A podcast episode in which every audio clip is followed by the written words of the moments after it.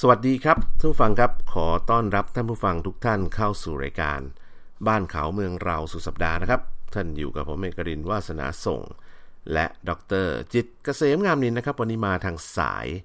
ตรงมาจากเชียงใหม่นะครับ สวัสดีครับดรหลังครับ ครับ สวัสดีครับ ดรเอกลินวาสนาส่งครับ สวัสดีครับท่านผู้ฟังทุกท่านครับ สวัสดีครับ วันนี้ดรหลังก็เอ่อยังคงอยู่ที่เชียงใหม่อยู่นะครับ อากาศเป็นไงบ้างครับดรหลังครับ อากาศก็กลางคืนเย็นสบายครับ ต่ำกว่า 20 องศา อืม แต่กลางวันร้อนตับแลบเหมือนเดิมครับ อ๋อฮะฮะก็คือยังมีช่วงเวลาให้เย็นสบายอยู่ถูกไหม อ่า เฉพาะช่วงกลางช่วงใกล้ๆ หลังเที่ยงคืนจนถึงเช้า อ๋อค ยั รั ง บ เย็ คน รับ อยู่ ก็ถือว่าใช้ได้นะ ใครที่คิดว่าอยากสัมผัสอากาศสบายๆ ก็ยังคงไปเชียงใหม่ไปภาคเหนือของเราได้นะ ท่องเที่ยวนะครับดรหลังครับ ครับ อืม แล้ว ก็ หมอกควันเป็นไงบ้างครับดรหลังสภาพ ก็หมอกควันยังมีอยู่นะครับดรเอกแต่ยังไม่ถึงฤดู เอ่อฤดูหมอกควัน อืม เอ ซึ่ง อเดี๋ยวปลายเดือนเนี้ยจะเข้าฤดูหมอกควันอย่างเต็มรูปแบบ ตอนนั้นก็จะหนักแหละครับ ตอนนี้ก็คือว่าเป็นการวอร์มวอร์มๆไปก่อนนะฮะ อ๋อ ก็ตอนนี้ช่วงนี้ก็หมอกควันจากไฟป่าด้วยเอง ครับ หมอกควันจากไฟป่า หมอกหมอกควันจากหมอกควันจากไฟป่าลำปางนะ อืม เออก็ก็จะทำให้อากาศบรรยากาศเนี่ยมีหมอกควัน ครับ พอสมควรแต่ไม่หนักมาก อืม แต่หมอกควันเอ่อพอพอพอสิ้นเดือนเนี้ยจะเป็นฤดูที่เขาเผา เผาไร่ อืม อันนั้นเนี่ยของแท้ครับหนักกว่า อืม หมอก ฮะ ควันแบบจากป่าเยอะ อ๋อคือจากป่าต้องเล่าให้ท่านผู้ฟังฟังว่า จริง ๆ ก็เป็นเป็นฤดูกาลที่บางทีเขาไปเผาป่าเพื่อหาของป่า หรือไม่ก็มัน เออหรือว่าก็ติดเอง มัน เอ แห้ ออะไรเงี้ย แต่ว่า แต่ก็มันเป็นฤดูไฟป่าไง อืม บางทีมีอะไรนิดเดียวก็ติดละบางทีคน ใช่ โยนบุหรี่ลงไปหน่อยเดียวก็ติดละนะครับ ใช่ เพราะฉะนั้นก็ต้องฝากผู้มีส่วนเกี่ยวข้องก็ช่วยกันระมัดระวัง แล้วก็พยายามรีบดับไฟให้ทันเวลานะ เวลาใครมีอะไรเห็นไฟป่าเห็นไฟกลางคืนเนี่ยมองไปบนภูเขาปุ๊บมันจะเห็นปั๊บเนี่ย รีบแจ้งเจ้าหน้าที่ให้มาดำเนินการนะหลังนะ ครับ อืม แล้วก็แล้วหลังจะกลับมาเมื่อไหร่ครับเนี่ย ก็อาทิตย์สัปดาห์หน้าครับเจ้าตัวเอก โอ้ฮะ ไปยาวเลยนะ จะอันนี้มามาทำธุระหน่อยหนึ่งครับ อืม นะฮะ นี่จริง ๆ แล้วมีอยู่ในเนี่ยพูดถึงเรื่องของการตัดอ้อยตัดอะไรต่างๆ เนี่ย ล่าสุดมีข่าวจากสถาบันที่ดรหลังจบมาเหมือนกันนะ สถาบันเทคโนโลยีพระจอมเกล้า เจ้าคุณทหารลาดกระบัง จังหวัดกระบัง อ่า นะฮะ ก็ล่าสุดนี้เพิ่งมีข่าวออกมาว่า เจ้าคุณทหารลาดกระบังเนี่ยเอ่อประดิษฐ์เครื่องตัดอ้อยสด เพื่อใช้ในชุมชนนะฮะ และเป็นรถแบบรถพ่วงอ่ะ พ่วงแท็กเตอร์ ครับ อะทำงานก็สามารถใช้เครื่องเดียวทำงานได้สี่ขั้นตอนในเวลาเดียวกันเลยนะครับ แล้วก็ประหยัดเวลาแก้ปัญหาขาดแคลนแรงงานได้ ซึ่งอันนี้ก็เป็นก้าวที่น่าสนใจนะดรหลัง ไม่รู้เราจากดรหลังรู้จักหรือเปล่า ผู้ช่วยศาสตราจารย์ ดรนัทวุฒิเดไปวา ซึ่งอยู่ภาควิชา วิศวกรรม เครื่องกลของคณะวิศวกรรมศาสตร์ ครับ นี่ที่ลาดกระบังฮะสถาบันเทคโนโลยีพระจอมเกล้าเจ้าคุณทหารลาดกระบัง หรือว่าสจลนะฮะก็เขาทำโครงการเครื่องตัดอ้อยสดแบบพ่วงท้ายรถแทรกเตอร์ แบบไม่ต้องเผาอีกต่อไป นี่ เพราะว่าเราทราบแล้วว่า คือเนื่องจากของเรามีมีแฟนรายการท่านหนึ่ง คือคุณจุ๊บแจงเนี่ย ที่เป็นเจ้าของไร่เอ่อเนี่ยเจ้าของเขาเรียกอะไรนะเอ่อ ชาวไร่อ้อย เออชาวไร่อ้อยเนี่ย แล้วก็ ครับ เอ่อเธอก็จะต้องกลับไปดูไร่อ้อยไปดูการเก็บเกี่ยวไปจ้างเอ่อคนมาจัดการทุกทุกฤดูกาลนะตัวหลังนะแล้วก็จะมี ครับ ความรู้ความเข้าใจเกี่ยวกับปัญหาเรื่องอ้อยเนี่ยเยอะ เธอเคยเล่าให้ฟังเหมือนกันว่าสมัยก่อนเนี่ยคือเอ่อก็ไม่มีคือวิธีการเผาเนี่ยมันเป็นวิธีการที่ง่ายทำให้คนสามารถเข้าไปตัดอ้อยได้ง่าย เพราะว่าใบอ้อยมันมันมันคมอ่ะนะตัวหลัง เวลา ครับ เราจะเข้าไปตัดไปอะไรเนี่ยถ้าเราไม่เผาซะก่อนนะ สมัยมันก็หาลูกลูกมือที่หรือคนที่จะเข้าไปตัดอ้อยเนี่ยได้ยากเพราะมันต้องฝ่าดงใบอ้อยเข้าไปไงใช่ไหม อื เพ ม ราะฉะนั้น จะลกใช่ไหม เออลกแล้วก็อาจจะโดนบาดโดนอะไรเขาก็ขี้เกียจทำอะเล่นตัว อ่า เพราะว่าแรงงานหายาก เพราะฉะนั้นถ้าไล่ไหนไม่ไม่เผาหรือไม่เคลียร์ไอ้พวกลิดใบเบยออกให้เขาก่อนเนี่ยเขาก็ไม่ทำแล้วมันช้าด้วยนะเพราะว่าเขาจะต้องไปเอาแบบไปฟันฟันไอ้ใบเบยพวกนี้ออกก่อนใช่ไหม เพราะฉะนั้นในต่างประเทศเนี่ยเขาใช้เครื่องหมักเครื่องเครื่องมือเอ่อเครื่องไม้ทางการเกษตรเหล่าเนี้ที่ใช้ในการควบคุมเอ่อการเก็บเกี่ยวนะข้างหลังนะคือเอารถ ครับ พ่วงข้างแล้วก็พ่วงแท็กเตอร์ขนาดเล็กนี่แหละ แล้วก็วิ่งเข้าไป แล้วก็ค่อยๆเกี่ยววนไปวนมาวนไปวนมาแล้วมันก็จะออกมาเป็นเอ่อเป็นเป็นอ้อยเป็นต้นๆน่ะที่พร้อมจะเอาไปส่งโรงหีบอ้อยได้นะตัวหลัง โดยที่ไม่ต้อง ผม ผ่าน เคย ใช่ ผมเคยไปดูงานที่เอ่ออเมริกานะ ที่รัฐแมสซาชูเซตส์อะทุกคน ครับ เออ รัฐเพนซิลเวเนียเพนซิลเวเนีย ครับ ผมไปดูเขาตัดข้าวโพด ครับ คือคนที่ทำไร่ข้าวโพดที่นู่นเนี่ย ขับขับรถไอ้กำไอ้รถอะไรรถแทรกเตอร์ อืม คือคนเดียวเองอะ ครับ เออ แล้วก็ขับรถแทรกเตอร์ แล้วก็จะมีไอ้ตัวเอ่อใบมีดที่ที่ตัดต้นข้าวโพด ฮะ พอตัดปุ๊บต้นข้าวโพดก็จะล้มล้มลงมาใส่กระบะ ที่ อืม ต่ออยู่ตรงหลังพอดีเลย ครับ คือคนใช้คนคนเดียวเองอะขับรถแทรกเตอร์ที่พ่วงไอ้ตัวตัด อืม ตัด พอตัดปุ๊บมันก็จะล้มมา อืม มามามานอนอยู่บนกระบะที่พ่วงท้ายอยู่กับแท็กเตอร์ ครับ พอดีเป๊ะเลย อืม เนี่ย ก็ ตัดตัดข้าวโพดเดียวก็แป๊บเดียวเสร็จเหมือนกันใช้คน อืม คนเดียว ใช่ใช่แล้วก็จริงๆไอ้เรื่องเนี้ยดรหลังเอาย้อนมาที่เรื่องของอ้อยเนี่ยเขามีกระบวนการทั้งหมด 4 ขั้นตอนนะไอ้ตัวเครื่องจักรที่เขาดีไซน์ขึ้นมาเนี่ยนะอันแรกคือสางใบก่อน อันที่สอง อืม ตัดโคน อันที่สามตัดยอด แล้วก็อันที่สี่วางรวมกอง ซึ่งนี่อันนี้คือกระบวนการสี่ขั้นตอนนะสางใบตัดโคนตัดยอด แล้วก็เอามาวางรวมกองเนี่ย สามารถทำได้สี่ขั้นตอนโดยเครื่องจักรตัวนี้เลย แล้วก็เอ่อกระบวนการการทำหรือ capacity ของมันเนี่ย ตัดได้ร้อยตันต่อวัน หรือประมาณ 10 ไร่ต่อวันนะตัวหลังครับ ซึ่งก็ถือว่า 1 คัน 10 ไร่ต่อวันก็ถือว่าอยู่ในระดับที่เยอะใช้ได้เลยนะตัวหลัง โดยที่ ครับ คนขับแท็กเตอร์เนี่ยใช้คนเดียวเหมือนกัน ประหยัดเวลาแก้ปัญหาพวกขาดแคลนแรงงานที่จะต้องไปง้อแรงงานว่า ถ้าไม่เผาฉันไม่ตัดอะไรอย่างเงี้ย ถ้า ครับ เกษตรกรหันมาใช้ลักษณะแบบนี้กันมากขึ้นนะครับ ก็จะทำให้ประสิทธิภาพในการเก็บเกี่ยว รวมถึงคุณภาพของอ้อยที่จะไปเข้าโรงงานหีบเนี่ยก็ดีขึ้นนะตอนหลัง อืม อ่าเพราะฉะนั้น อ๋อ อั อั นนี้ก็เป็น เผานี่ เผานี่คือเผาเพื่อให้แรงงานเนี่ยเขา เก็บ อยา เกี่ยกวได้ จะ ง่าย อ่า รับจ้างมาตัด ใช่ ออ มันเร่ง ไม่ ตัวไง ก็เสี่ยงเขาเหมือนกันเพราะลุยลุยเข้าไปก็โดนใบ อืม อ้อยบาดเอาอะไรไปอย่างนี้ใช่ไหม ครับ นะฮะ ซึ่ง อืม อ่าดรนัทวุฒิที่ว่าเนี่ยนะครับดรหลังครับ ก็เป็นหนึ่งในกรรมการของสมาคมวิศวกรเครื่องกลไทย ชื่อว่า TSME นะ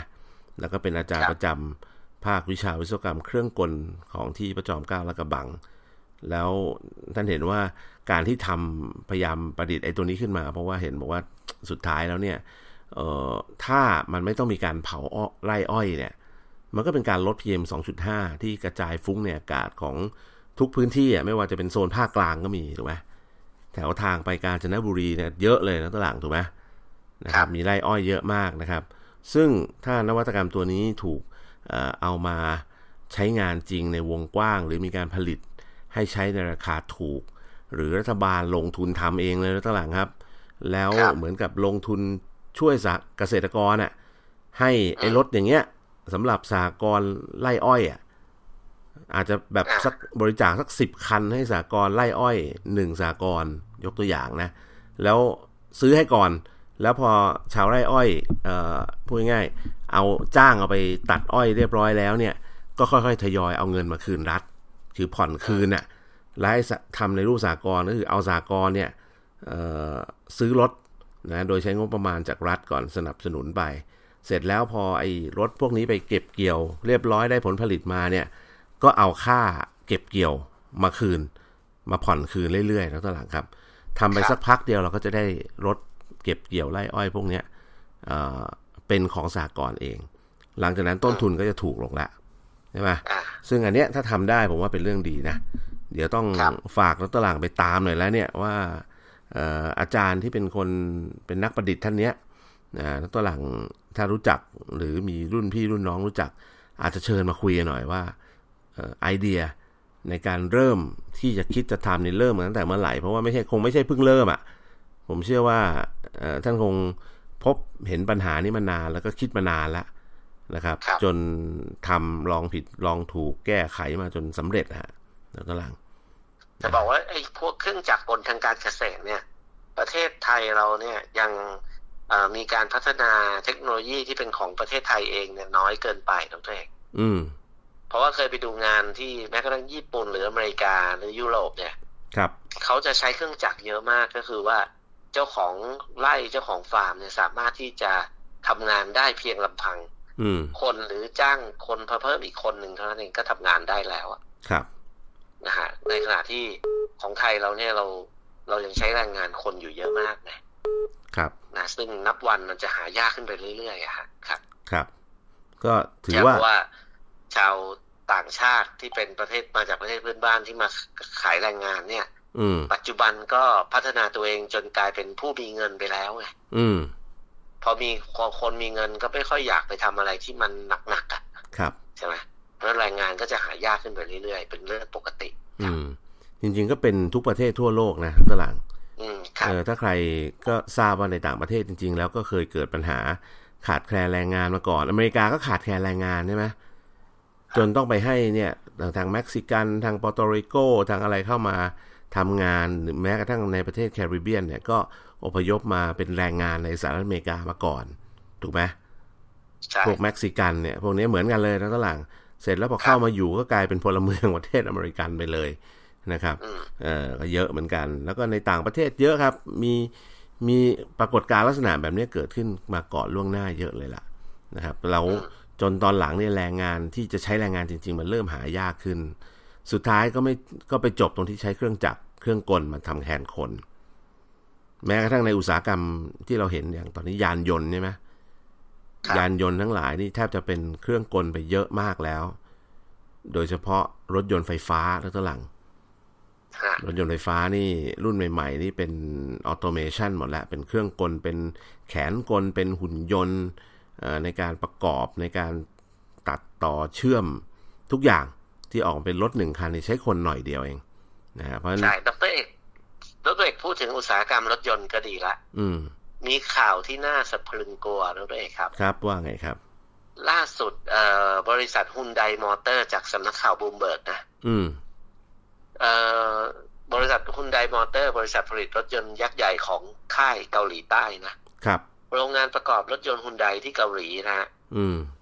เออต้องยังเปิดไม่ได้นะเว้ย ครับ หลังตรุษจีนเนี่ย เออ เพราะอะไรฮะ เพราะว่า เพราะว่าเอ่อตัวชิ้นส่วนที่จะใช้ที่จะนำมาประกอบเป็นรถยนต์เนี่ย หลายชิ้นเลยทีเดียว มาจากเมืองจีนใช่ไหม มาจากเมืองจีน แล้วก็ โอ้ ตอนนี้โรงงานจีนก็ยังเปิดไม่ได้อีก ครับ นี่ อัน นะครับ นี้ไม่อยากจะแซวแล้วตหลังว่าอันนี้ก็เป็นประสบการณ์ตรงเหมือนกัน พอดี ครับ ทางกรุงเทพมหานครเนี่ยก็ได้ร่วมกับก็คือมอบหมายให้กรุงเทพธนาคมเนี่ยดำเนินการก่อสร้างโครงการรถไฟฟ้าสายสีทองใช่ไหมเส้นเจริญนครเนี่ยแล้วตหลัง ครับ นะครับ ตอนแรกเราก็ไม่น่าไม่น่านึกนะว่าเอ้ยมันจะเกิดอะไรขึ้นกับจีนใช่ไหมนะฮะ อ่า แล้วก็พอกฏพอกฏว่าเมื่อสักสัปดาห์ที่แล้วเนี่ยก็ได้รับรายงานจากท่านรองที่ดูแลทางด้านเนี่ยไอ้ระบบรางเนี่ยนะ ของบริษัทก็เล่าให้ฟังว่า เออปรากฏว่ามีอุปกรณ์หลายชิ้นมากรวมถึงขบวนรถอะไรบางส่วนเนี่ย มันมาจากเมืองจีนนะตอนหลัง ครับ คือมันคือเหมือนกันแหละ แม้กระทั่งรถไอ้รถไฟฟ้าขนส่งขนาดใหญ่ขนส่งมวลชนเนี่ย ก็ผลิตในจีนนะทุกหลัง ครับ นะครับ ก็ผลิตจากเมืองจีนทั้งนั้น เพราะฉะนั้นพอเกิดวิกฤตปัญหาเอ่อไวรัสระบาดในประเทศจีนเนี่ย แล้วแถมก็มาติดช่วงเอ่อเช่นช่วงตรุษจีนด้วยนะครับ ตอนแรกติดตรุษจีนก่อ อ่าน ติดจุดจีนก่อน เสร็จแล้วพอตุดจีนปุ๊บก็ตามด้วยโรคระบาด คราวนี้ก็ไม่ต้องกลับบ้านกลับช่องกันเลยแล้วหลัง แล้วก็ นะฮะ หลายโรงงานในจีนเองตอนนี้ก็ยังไม่ได้เปิดท ใช่ ำเอ่อสายการผลิตเป็น ใช่ ปกตินะฮะ ยังปิด ถูก อยู่เลยนะเพื่อน ใช่ครับ แล้วก็อีกส่วนหนึ่งที่เราพบก็คือมีอุปกรณ์ทางไฟฟ้าเนี่ย หลายส่วนในยพวก power train ระบบรางเนี่ยน้องตะหลังครับมันผลิ ค ต รับ อยู่ในเมืองอู่ฮั่นครับน้องตะหลัง อ่าใช่ เพราะฉะนั้นตอนนี้เมืองอู่ฮั่นเนี่ยถูกปิดนะ ไออุปกรณ์ power train เหล่านี้เนี่ยจริง ๆ มันสร้างเสร็จหมดแล้วน้องตะหลังครับ แต่ ครับ ไม่มีพนักงานทำงาน เพราะว่าโรงงานถูกสั่งปิด แล้วก็ตัวเมืองก็ถูกสั่งปิดด้วยนะฮะ เพราะฉะนั้นก็เลยไม่สามารถที่จะส่งสินค้าหรือส่งของออกมาประกอบเออให้เสร็จสิ้นได้แล้วก็หลัง ก็มีผลกระทบเหมือนกันนะเนี่ยลักษณะแบบเนี้ย ผมเชื่อว่าหลาย ผ โค ล ร ก ง ระทบ การ เนี่ย อื มีไปทั่วโลกเลยตอนแรกก็ เราก็คิดว่า เอ้ย เออค่ายค่ายค่ายอุตสาหกรรมอเมริกาน่าจะ ครับ น่าจะได้เปรียบจีน ครั นะ บ อืม จากการที่ เอ่อจากการที่ค่ายจีนเนี่ย ไม่สามารถที่จะเปิดทำงานเป็นปกติได้ ฮะ ไปไปๆมาๆเนี่ยมันกระทบไปทั่วเลยนะแม่ ถูกต้อง เพราะ นะ ว่า ในหลาย ๆ อุตสาหกรรมอุตสาหกรรมรถยนต์ในอเมริกาเองในยชิ้นส่วนก็มาจากจีน อืม อุตสาหกรรมเอ่อิเล็กทรอนิกส์อุตสาหกรรมอะไรต่าง ๆ ที่ผลิตเครื่องอิเล็กทรอนิกส์อะไรต่างๆเนี่ย ครับ รวมถึงเอ่อพวกโรงงานใหม่ อืม ๆ นะฮะโรงงานที่ตั้งใจว่าจะกลับไปตั้งในอเมริกาก็ต้องซื้อเครื่องจักรจากจีนด้วยนะครับ ปรากฏว่าเครื่องจักรไปบางส่วนเท่านั้นเอง อืม ก็ยังประกอบเป็นโรงงานไม่ได้ใช่ไหม ใช่ คือ ถูก พูด ต้อง ง่ายๆว่าโรงงานในจีนเนี่ยขาดน็อตไปห้าตัวเนี่ย มันก็ไอยโรงงานหมายความว่าโรงงานในอเมริกาเนี่ย อืม เนี่ยสร้างโรงงานขึ้นมา เพราะว่าย้ายย้ายกลับมาเอ่อการผลิตกลับมาที่อเมริกา ครับ แต่ขาดน็อตไปห้าตัว เพราะโรงงานในจีนปิดอ่ะก็คือมันก็ต้องผลมันก็เริ่มการผลิตไม่ได้ ฮะ ถูก ทั้ง ต้อง โรงไปเลยโดยบังเอิญโดย อืม โดยปริยายใช่ไหม ใช่ ไอ้ตัวเนี้ยมันเป็นผลกระทบทางเศรษฐกิจอุตสาหกรรม แบบเอ่อเขาเรียกว่าเป็นแรงกระเพื่อมที่ออกจากจีนนะ โอ้โห เรียก แล้ ว่า วแล้วมันไม่ใช่แค่ว่าเกิดขึ้นในจีนนะมันเกิดเป็นแรงกระเพื่อมที่เกิดขึ้นไปทั่วโลกเลยนะตัวเอง อืม อืม ครับ ก็เขาเรียกว่าอะไรอะไร คือเนื่องจากว่าจีนเนี่ยมีเป็นเป็นประเทศที่มีอิทธิพลต่อเออวงการธุรกิจโลกสูงมาก เนื่องจากเขาเป็นคนนักค้าขายแล้วตหลัง แล้วก็ ครับ เป็นมีอิทธิพลต่อตลาดโลกสูงมาก เพราะเขาเป็นนักซื้อด้วย อืม อ่าคือเขาเป็นทั้งนักขายและนักซื้อในเวลาเดียวกัน คือเป็นจะเรียกว่าเป็นคอน sumer แล้วก็เป็นเทรดเดอร์แล้วก็เป็นโปรดิวเซอร์นะคือเป็นผู้ผลิต เป็นผู้ขายและเป็นผู้ซื้อรายใหญ่ของโลกอะ่ะ เพราะเขามีคนเป็นพันล้านอะ่ะนะเพราะฉะนั้นการที่จีนกระทบเมื่อไหร่เนี่ย สิ่งที่เกิดตามมาก็คือเออสิ่งที่จีนผลิตทั้งหมดกระทบหมดซัพพลายเชนหลายส่วนที่อยู่ในเมืองที่ถูกสั่งปิดอ่ะ มันส่งออกไม่ได้แล้วตลาดมันมันไม่มีคนทำงาน คือของมันไม่ได้ติดเชื้อโรคนะ คือของ ครั มั บ นไม่ได้ติดเชื้อโรคอะไรหรอกเพียงแต่ว่า มันไม่มีคนเข้าไปทำงาน มันไม่มีคนส่งของ แล้วก็ไม่สามารถจะส่งของออกจากเมืองได้ เพราะโลจิสติกส์ถูกปิด แล้วก็แล้วก็ประเทศจีนก็สั่งปิดเอ่อพวกระบบสื่อขนส่งมวลชนด้วยไง ใช่ใช่ถูกต้อง นะ นะ ฮะ ครับเพราะว่าอย่างรถไฟความเร็วสูงเนี่ยก็หยุด ยังไม่รู้ว่าเปิดให้บริการหรือยังเท่าไหร่ ใช่ครับ แต่ล่าสุดก็คือยังหยุดหยุดเพื่ออะไรเพื่อ เพื่อนำไปถูกอ่าระบบขนส่งมวลชนเนี่ย ถูกนำไปใช้เพื่อส่งกำลัง ฮะ บำรุงส่งเวชภัณฑ์เข้าไปที่เมืองอู่ฮั่น อืม เออตอนนี้ก็เป็นแรงกระเพื่อมที่ เออเขาเรียกว่ามีผลกระทบไปทั่วโลก ครับ อ่าโดนกันหมดละคราวนี้ครับ อืม แม้กระทั่ง ส่วนตัวผมเองน้องเต้ ทำไมล่ะฮะ ผมสั่งซื้อของในออนไลน์ฮะ ลาซาด้าอะไรอย่างเงี้ยเหรอ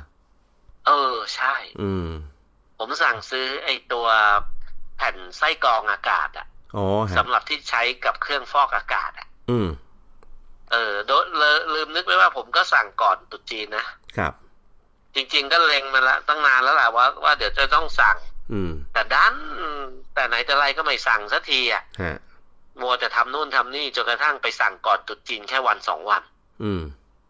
ปรากฏว่าป่านี้อ่ะมันยังไม่มาเลยครับทุกท่าน โอ้ฮะ มันไม่รู้จะมายังไง เออ แล้ว เพราะว่า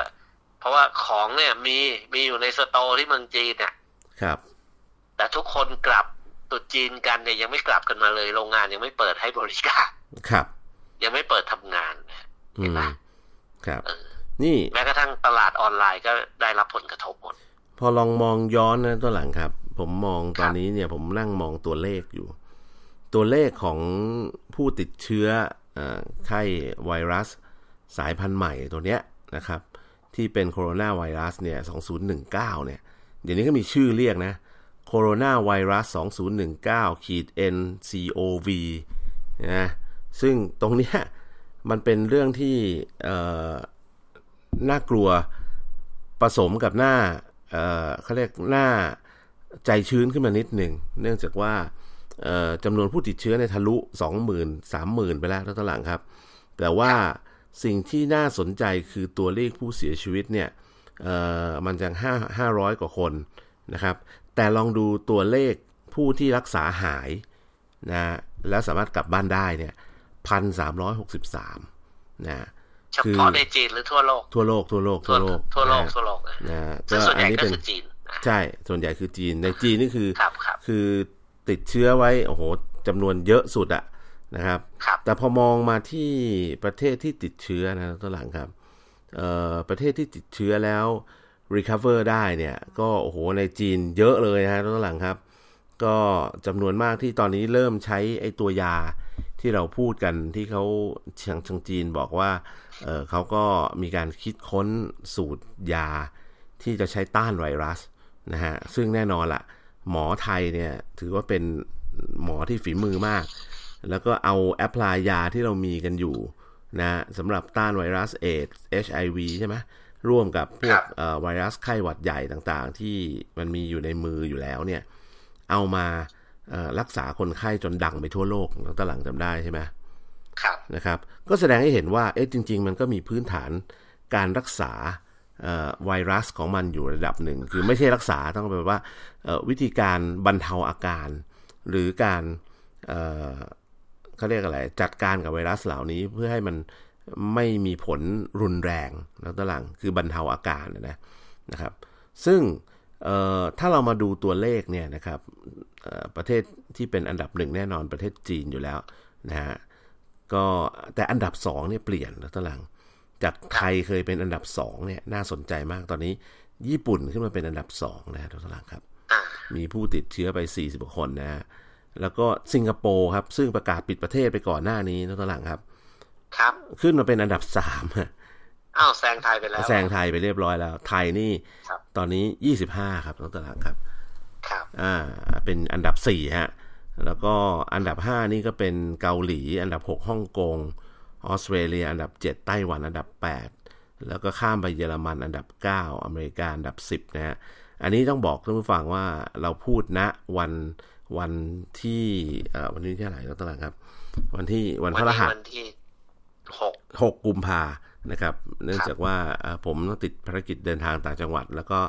น้องตะหลังก็อยู่ต่างจังหวัดนะฮะเพราะฉะนั้นก็เราก็ขออนุญาตเทปรายการกันไว้ก่อนนิดนึงนะครับ แต่สิ่งที่น่าสังเกตก็คือว่าอัตราการติดเชื้อเองเนี่ยนะครับ 549 ณวันนี้นะฮะนะตะหลังครับ ตัว 5 ไอจำนวนผู้ติดเชื้อเนี่ย 549 นะครับ แต่ผู้ เออโทษที 519 คือจำนวนผู้เสียชีวิต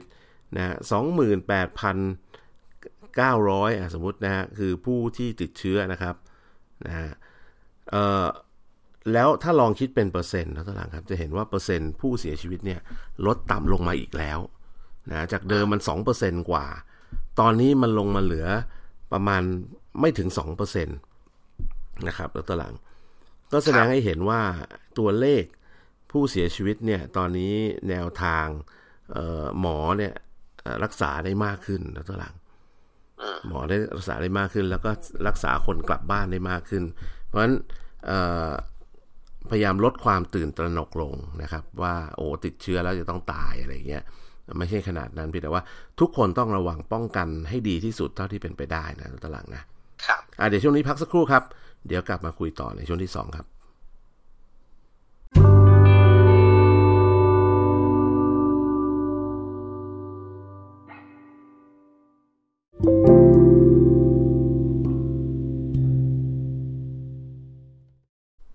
สวัสดีครับท่านผู้ฟังครับ ขอต้อนรับกลับสู่ช่วงที่2นะฮะกับรายการบ้านเขาเมืองเราสุดสัปดาห์ครับ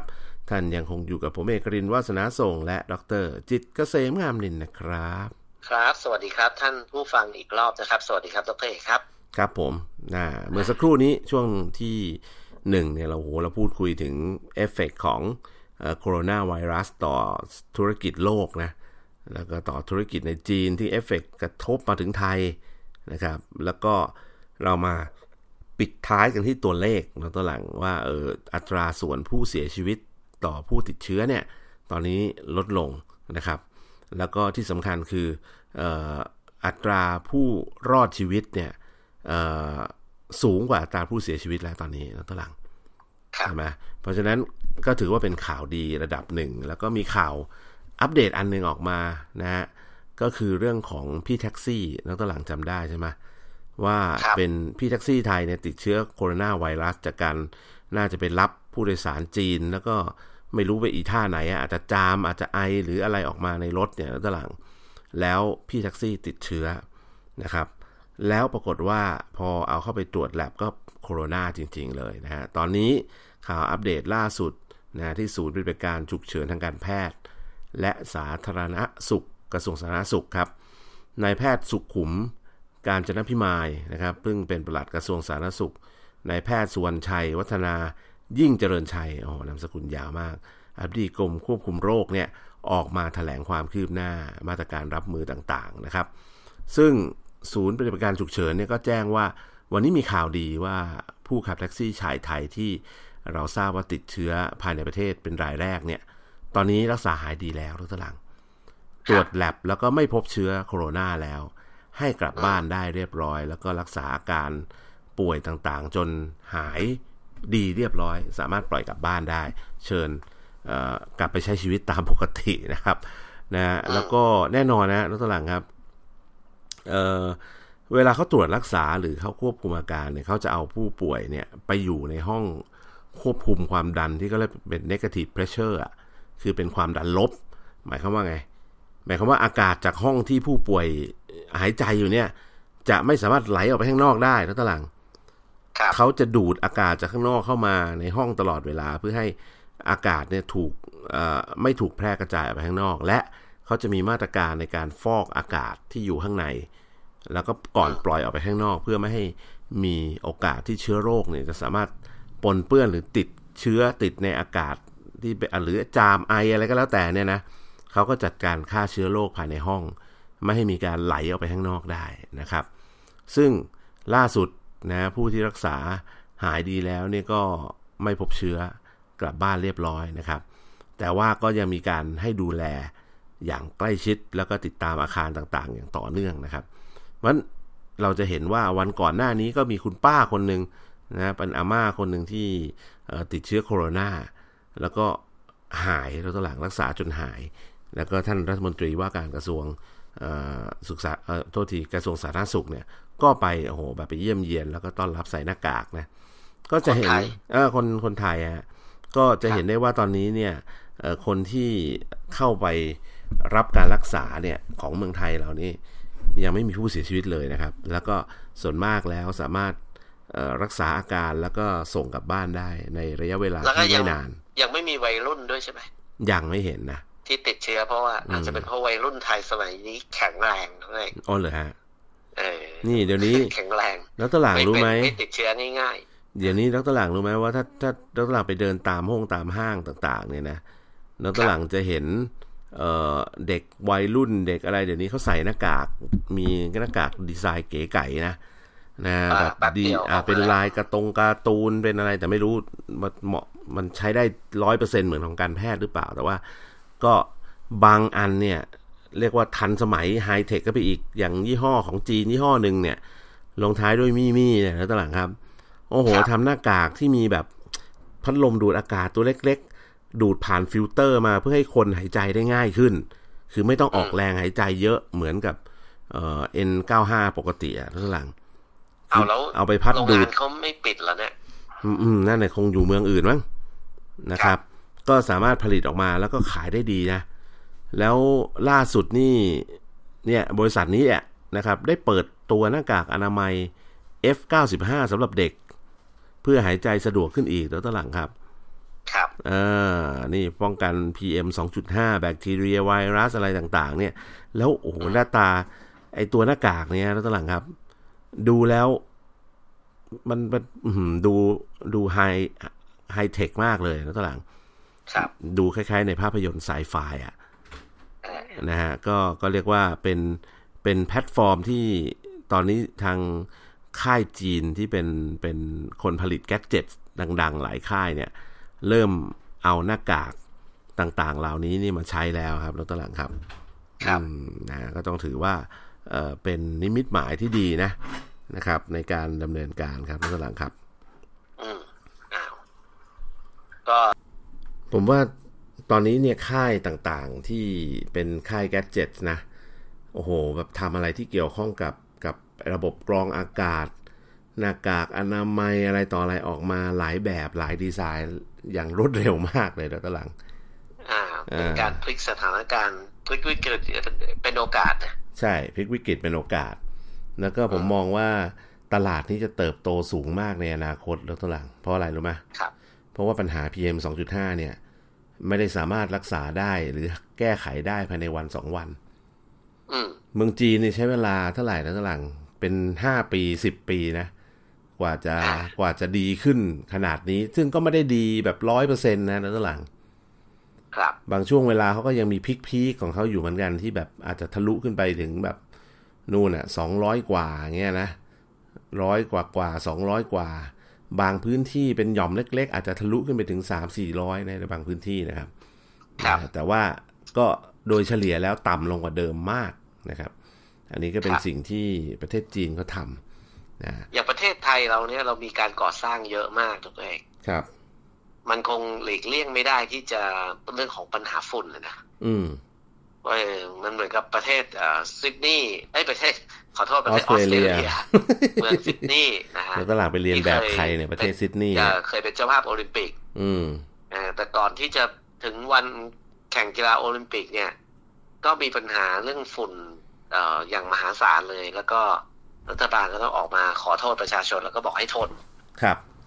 เพราะว่า บอกให้ทนอี มั กนิดนึทำไม่ ง ได้อะมันต้องมันต้องสร้างอ่ะก่อสร้าง อืม แบบทุกหัวและแหงเลย ครับ นะฮะเมื่อก่อสร้างเสร็จแล้วเนี่ยฝุ่นก็จะลดลงไป อืม อืมแล้วมันไม่ก่อสร้างก็ไม่ได้ เพราะว่ามันมีเงื่อนไข อืม ว่าจะต้องการจะเป็นเจ้าภาพโอลิมปิกเนี่ยมันต้องสร้างนู่นสร้างนี่เยอะไปหมดรวมถึงเนี่ยระบบขนส่งมวลชนถนนต่างๆ เนี่ย ครับ ต้องสร้างเต็มไปหมดเลยนะครับ อืม คือถ้าถ้าไม่ก่อสร้างเนี่ย มันก็มันก็ไม่หาย มันก็ไม่ไม่สามารถแก้ไขปัญหาอะไรได้หรอกนักตลางโดยเฉพาะของเราเนี่ยยิ่งสำคัญเลยนะ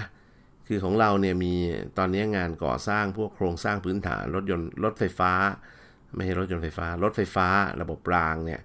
หลายสายที่ เยอะ กำลังก่อสร้างพร้อม ๆกัน แล้วก็เอ่อจากการที่ผมพูดคุยหารือกับทางผู้ก่อสร้างเนี่ย เนื่องจากมีส่วนไปเกี่ยวข้องด้วยบางส่วนนะ ก็พบว่าตอนนี้ไซต์ก่อสร้างถูกควบคุมการดำเนินการแล้วตอนหลัง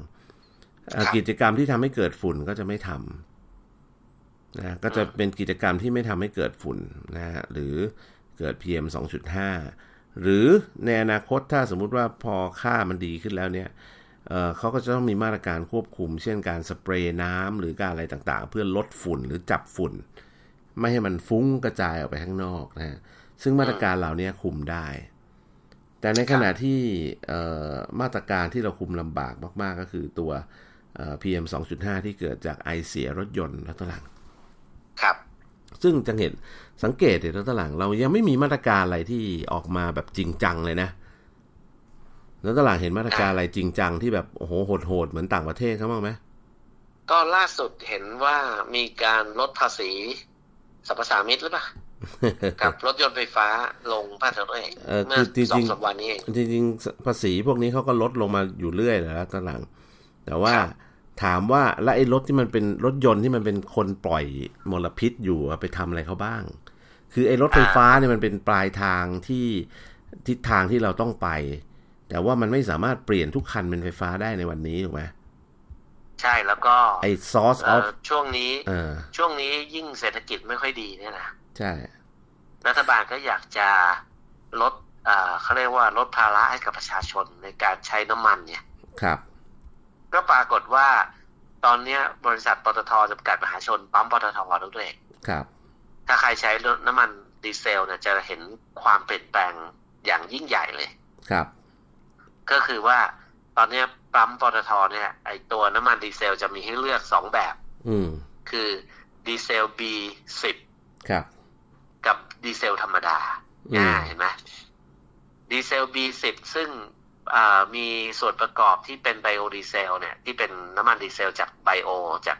จากพืชเนี่ยนะฮะ ครับ สิบเปอร์เซ็นแต่ราคาต่อลิตรเนี่ย ถูกกว่าน้ำมันดีเซลที่มาจากน้ำมันดิบเนี่ยนะฮะ อืม สองบาทต่อลิตรเลยน้องแม่ ครับ เออ จากจากอะไรนะยี่สิบหกบาท เหลือยี่สิบสี่บาทเองอะ อืม เออน้ำมันไบโอดีเซลแบบว่ามีอ่าเขาเรียกมีมีดีเซลแบบที่มีไบโอเนี่ย เป็นส่วนประกอบสิบเปอร์เซ็นต์ดรเอก โอ้ฮะ ก็จะเห็นว่าเป็นการลดภาระให้กับประชาชนที่ใช้น้ำมันดีเซลไง อืม ให้ใช้น้ำมันได้ถูกลง ครับ แต่ผลของมันคืออะไรดรเอกมันไปมันไม่ได้ไปกระตุ้นให้เกิดการใช้น้ำมันที่น้อยลงเห็นไหม อืม เออเวลาประชาชนเนี่ยเวลาน้ำมันถูกลงเราขับมากขึ้นไหมครับ ครับ ใช่ไหมเราก็จะใช้รถยนต์กันมากขึ้น เพราะฉะนั้น ใช้แบบไม่คิด อ่าเออ ใช้แบบไม่คิดไม่อะไรอย่างเงี้ยนะ ก็สิ่งที่จะตามมาก็คือฝุ่น PM 2.5ไง อืม เขม่าวควันต่างๆ ก็จะไม่ได้ลดลงนะฮะคเพรับ ราะเราเรา เออไม่รู้ประชาชนจะเลือกไงรถเตจะเลือกอะไร เลือกเลือกใช้น้ำมันถูกลงกับเลือก เออแต่ว่าไม่ไม่ใช้ไม่ลดการใช้น้ำมัน อืม กับเติมน้ำมันแบบให้รัฐบาลเพิ่มราคาน้ำมันไปแพงๆเลย แต่ว่า ประชาชนจะได้ใช้กันน้อยลงเอา PM เา สอง ไน จุด ชบแบบ ห้า ไน ก็น้อยลงด้วย อ่ะเอาแบบไหน อ๋อ ถูกลง แล้วใช่ไหมลงด้วย คือรัฐบาลเนี่ยมีเขามีหน้าที่ เออ ทำให้ถูกลง คืออย่างนี้ลองลองเล่าให้ แต่ว่า เอา คน แบบ ที่ทำทำหน้าคนที่มีหน้าที่ใช้น้อยลงเนี่ยคือประชาชนไง เออเนี่ยผมกำลังกำลังย้อนมาถึงจุดนี้เลยนะต้นหลังครับ ครับ คือประเทศเราเนี่ยจะเดินไปในทิศทางไหนก็แล้วแต่เนี่ยนะประชาชนเนี่ยเป็นองค์ประกอบของความสำเร็จที่สำคัญที่สุด ต่อให้ต้นหลังไปแบบพยายามจะไปบีบบังคับไปอะไรเขาก็แล้วแต่เนี่ย ผมว่าประชาชนถ้าเขาคิดจะไม่ทำเขาพยายามจะหาทางซิกแซกนึกออกไหม เออ ครับ นะครับ แต่ในขณะที่ถ้าประชาชนร่วมมือกันเนี่ย รัฐบาลไม่ต้องไปออกกฎระเบียบอะไรเพิ่มเติมเยอะหรอก แค่ขอความร่วมมือเนี่ย แล้วไม่ต้องไปกดขี่ไปต้องกฎระเบียบปรับเปรบอะไรกันเนี่ย ถ้าประชาชนรู้สึกว่าตัวเองกำลังจะแย่ เพราะว่า เพราะว่าถ้าทุกคนไม่ร่วมมือกันเนี่ย ตัวเองจะอยู่กันไม่ไหวแล้วเนี่ยนะครับ มันก็จะเกิดความถ้าถ้าประชาชนมีจิตสำนึกมันก็จะเกิดความร่วมมือขึ้นได้เอง แต่ว่าถ้าประชาชนไม่มีจิตสำนึกนะท่านตลาดครับ ต่อให้มีแบบมาตรการปรับมาตรการนั่นนี่ออกกฎหมายมานะ ประชาชนก็จะโวยผู้ออกกฎหมาย ว่าออกมาได้ยังไงเนี่ยกดขี่ประชาชน เป็นภาระให้ประชาชนต้องเสียตังค์เพิ่มขึ้นนั่นนี่นู่นนะครับ อีกอะ่ะ เห็นไหมแม้ ครับ แม้กระทั่งที่เราเคยพูดกันอะเรื่องการเอ่อขี่มอเตอร์ไซค์บนฟุตบาท หรือการใส่หมวกกันน็อกในอดีตใช่ไหมการคาดเข็มขัดนิรภัยในรถยนต์ทั้งนั้นที่จริง ๆ คนที่ได้ประโยชน์คือคน คือคนที่นั่งคนที่ขับคนที่ขี่นั่นแหละนะครับ เป็นความปลอดภัยมาตรการความปลอดภัย คนก็ยังยังแบบทำแบบลิงหลอกเจ้าอ่ะตั้งหลัง อืม คือบางคนไปเอาคือใส่หมวกกันน็อกแล้วไม่ไม่คาดเบลต์ตรงไม่เขาเรียกอะไรไม่คาดไอ้เข็มขัดใต้คางอ่ะ หรือไม่ก็ไปใส่หมวกกันน็อกแบบที่ทำมาเป็นของเด็กเล่น เออ หรือไปใส่หมวกหมวกเขาเรียกอะไรนะ หมวกก่อสร้างอะไรเงี้ย แต่คือ ซึ่งมันไม่ได้ ช่วย ก็ไม่ได้ช่วยให้คุณรอดตายอ่ะ มันไม่ได้ป้งกัเอนเลยเวลน็กใช่ไหม อ ถูกต้องนะคือไม่ได้ช่วยให้คุณรอดตายจุดประสงค์กฎหมายเขาออกมาเพื่อช่วยคุณ แต่คุณไม่ช่วยตัวเอง คุณก็ต้องคุณต้องเสียชีวิตไปลาตราผู้เสียชีวิตวันหนึ่งที่ผมเคยเอามาคุยใช่ไหมวันหนึ่งเรามีผู้เสียชีวิตวันหนึ่งยี่บสี่ชั่วโมงเนี่ยห้าสิบกว่าคนต่อวันนะ ที่ตายเนื่องจากอุบัติเหตุบนท้องถนนเนี่ยเนี่ยทำไมทำไมเราไม่พูดกันเหมือนเหมือนไวรัสไอ้นี่กันบ้างนะตอนหลาดครับ ตกลงอันไหนน่ากลัวกว่านะฮะ แล้วนั่นน่ะสิ เจ็ดวันอันตรายเราก็ตายเป็นหลายร้อย โอ้ นะ โหหลายร้อยแล้วตารางเหมือนสงครามกลางเมืองอะ่ะนะฮะ อืม เคยเอามาพูดในรายการ ครับ เราทุกครั้งเนี่ยวันหนึ่งเนี่ยนับไป 24 ชั่วโมงเนี่ยตารางมีผู้เสียชีวิตประมาณ 5 60 คนอะ่ะ ต่อวันนะ ทุกวันด้วย ครับ ในขณะที่ไอไวรัสโคโรนาเนี่ยที่เรากลัวกันนะกลัวกันหนา ใส่หน้ากากดูแลชีวิตอย่างดีกลัวติดเชื้อเนี่ย มันยังไม่ทำให้ใครตายในประเทศเราเลยนะมีคน อืม มีคนเสียชีวิตในต่างประเทศทั้งนั้นเลยนะครับ นี่เมื่อเดือนที่แล้วดรเอกครับ อืม เอ่อนักปั่นจักรยาน เอ่อเยาวชนแชมป์โลกเลยนะ เออเออเห็นข่าวแล้วเหมือนกัน เออ มาปั่นจักรยานที่เชียงใหม่ครับ ครับ เสียชีวิ แล้ ต วก็เอาชื่อมาทิ้งไว้ที่นี่ เยอะเลยเยอะเลย หลายสะหลายรายแล้วนี่ที่ปั่นจักรยานรอบโลกอะไรต่ออะไรที่มาแบบดัง ๆ หลายคนน่ะ ครับ ก็มาเสียชีวิตที่เมืองไทย อืม เออก็ก็ถือว่าเป็นเรื่องของ safety road safety แล้วก็จริง ๆ อาจจะต้องโทษทั้งสองฝ่ายด้วยแล้วตอนหลังครับ ว่า ครับ คือคนที่ใช้รถใช้ถนนเองก็ไม่ระมัดระวัง แต่คนที่เอาจักรยาน ไปปั่นบนถนนเหล่านั้นเองเนี่ย ก็อื้อหือพี่ก็กล้าเสี่ยงเหลือเกินนะฮะก็รู้อยู่ว่าประเทศไทยเราไม่ได้มีเรคคอร์ดแบบอื้อหือสวยหรูในเรื่องความปลอดภัยนะ แก อ๋ ก็ อ ยัง ห้า จะ ม ก เล ล้าย เหรอ เอาปั่น เครื่อง นะ ปั่นบนไหลทางนะ อืม นั่นน่ะสิคือ ก็ คื ยั อง ไม่รอดเลยเหรอฮะ ยากพี่ ไม่ต้องไม่ต้องไหลทางที่เชียงใหม่นะไหลทางที่กรุงเทพเนี่ยผมเห็นสอยกันหลายรายละ ครับ เออ คือขนาด บางทีปั่นปั่นไปก็โดนมอเตอร์ไซค์วิ่งย้อนสอนมา ใช่ถูกต้องบางทีโผล่พรวดออกมานี่ไม่ได้ดูอะไรเลยนะท่านหลังครับ ครั นะ บ ก็ซัดกันเข้าไปก็มีพอล้มโครมลงไปเนี่ยไอ้รถตามหลังมาก็มีโอกาสที่จะทำให้เกิดอุบัติเหตุรุนแรงกว่าที่มันควรจะเป็นนะนะเรื่องเหล่านี้ก็ต้องระมัดระวังนะ สรุปว่าอุบัติเหตุทางท้องถนนในประเทศไทยเนี่ยเอ่อมีอัตราการเสียชีวิตเนี่ยมากกว่าไวรัสโคโรนา โอ้ 2019 ใช่ เยอะ ห เลย มายถึงมองในประเทศไทยเนี่ยเยอะอ่ะ ก็เพ แต่ ราะ เรา ว่า ไม่เคยกลัว เราเออนั่นนะสิเราไม่เคยกลัว แล้วเราก็ไม่ไม่มีมาตรการอะไรกันที่ชัดเจน ในระยะยาวๆนะตอนหลัง ตัวเลข ครับ ผู้เสียชีวิตเนี่ยก็เพิ่มขึ้นเรื่อยๆ ถึงจะ อ่า เพิ่มมากเพิ่มน้อยก็แล้ว แต่แต่ก็เพิ่มขึ้นเพราะว่าอะไร เพราะคนเดินทางเยอะขึ้นไง ครับ ใช่ไหม แล้วป้ายจราจรของเมืองไทยเราเนี่ยนะ มันก็น่างงงวยจริงๆนะทุกท่าน อืมผ ล่าม สุดเนี่ยผมไปขับรถที่เชียงใหม่ มันจะขับรถกลับกลับรถใต้สะพานลอยอ่ะ ครับ เขาคือป้ายแรกที่มองมาเนี่ย คือเขาบอกว่า เออถ้าจะกลับรถเนี่ยให้กลับใต้สะพานลอย ครับ แต่พอขับมาใกล้ๆแล้วเอกพอมองไปอีกป้ายหนึ่งอ่ะ คือคือเมื่อกี้ไอ้ป้ายก็เขียนไว้ให้กลับรถใต้สะพานลอยนะแต่พอขับไป พอใกล้ๆจะถึงใต้สะพานลอยอะ ครับ มีป้ายบอกว่าห้ามกลับรถ ครับ เออ เออ จะให้เชื่อใครดี เนี่ย แล้วจะ ให้ผมทำไงหรอก เออ เออ เออเออ เออ คือวิธีการดีไซน์ การปักป้ายการออกแบบป้ายจราจรของประเทศไทยเราเนี่ยทุกเอก ครับ ต้องปรับปรุงมากเลยนะ อืม เออบางทีเนี่ยขับรถไปจะขึ้นทางด่วนเนี่ย หรือ เฮ้ย ขับรถมาจากเนี่ยสายบางปะอิน ฮะ เข้ากรุงเทพเนี่ยนะ เลี้ยวผิด คือไม่เขาคือถ้าจะเข้ากรุงเทพต้องชิดซ้ายเพื่อจะข้ามสะพานลอยอะไรอย่างเงี้ยนะ อ่าอ่าอ่า แต่แทนที่เขาจะบอกก่อนล่วงหน้าสักห้าสิบเมตรอ่ะ ใช่ เขาเอาป้ายคำว่ากรุงเทพเนี่ยไปแปะไว้ตรงที่เป็นเป็นแง่งสามแยกพอ ตรง ดี แยกพอดีแล้วก็ทำให้คนเขาเรียก แยก ลังเล แยกลังเลถูกต้องฮะ แล้วก็ไม่รู้จะไปทางไหนดี จอดดู บางคนบางคนก็เสียบขึ้นไปตรงกลางเลยแล้วตลางผมเคยเห็นมาแล้ว คือ ผมเนี่ยประจำเลย โอ้ย อะไรวะเนี่ย คือ แต่เรามาบ่อยแล้วฝรั่งมันไม่ตายหรอกนั่นเอง ใช่ ฝรั่งเวลาขับรถในเมืองไทยเนี่ย เออ นะฮะ ก็ก็ไม่ต้องขับแล้วตลาง เออ ถึงไม่ได้ออกแบบมาให้ฝรั่ง แล้วพ ขั อบ ฝรั่งจะหลงไงเราต้อง อืม ใช้คำว่ากรุงเทพเนี่ยไปวาง อืม ไว้ตรงตรงแยกพอดี อืม หรือบางทีต้องเลยแยกเข้าไปอีกนิดนึงคือว่าคุณต้องเลี้ยวมาแล้ว คุณถึงจะเห็นป้ายกรุงเทพอะ โอ้ปวดหัว เอาวันนี้ถือว่าพอของปากของคอครับตลางครับ ครับ ก็ระมัดระวังสุขภาพใส่หน้ากากกินร้อนช้อนกลางล้างมือ ให้เรียบร้อยแล้วก็ระมัดระวังสุขภาพต่อเนื่องกันไปแล้วตอนหลัง ครับ ถ้าเราทำให้เป็นเอ่อเขาเรียกว่าเป็นกิจวัตรนะประจำวันในช่วงที่มันยังมีความสุ่มเสี่ยงอยู่เนี่ย โอกาสติดเชื้อเราก็จะน้อยลงเยอะมาก หรือไม่มีโอกาสติดเลยแล้วตอนหลังครับ ครับ นะระมัดระวังครับ ขอให้มีสุขภาพดี ลาไปก่อนครับ สวัสดีครับ สวัสดีครับ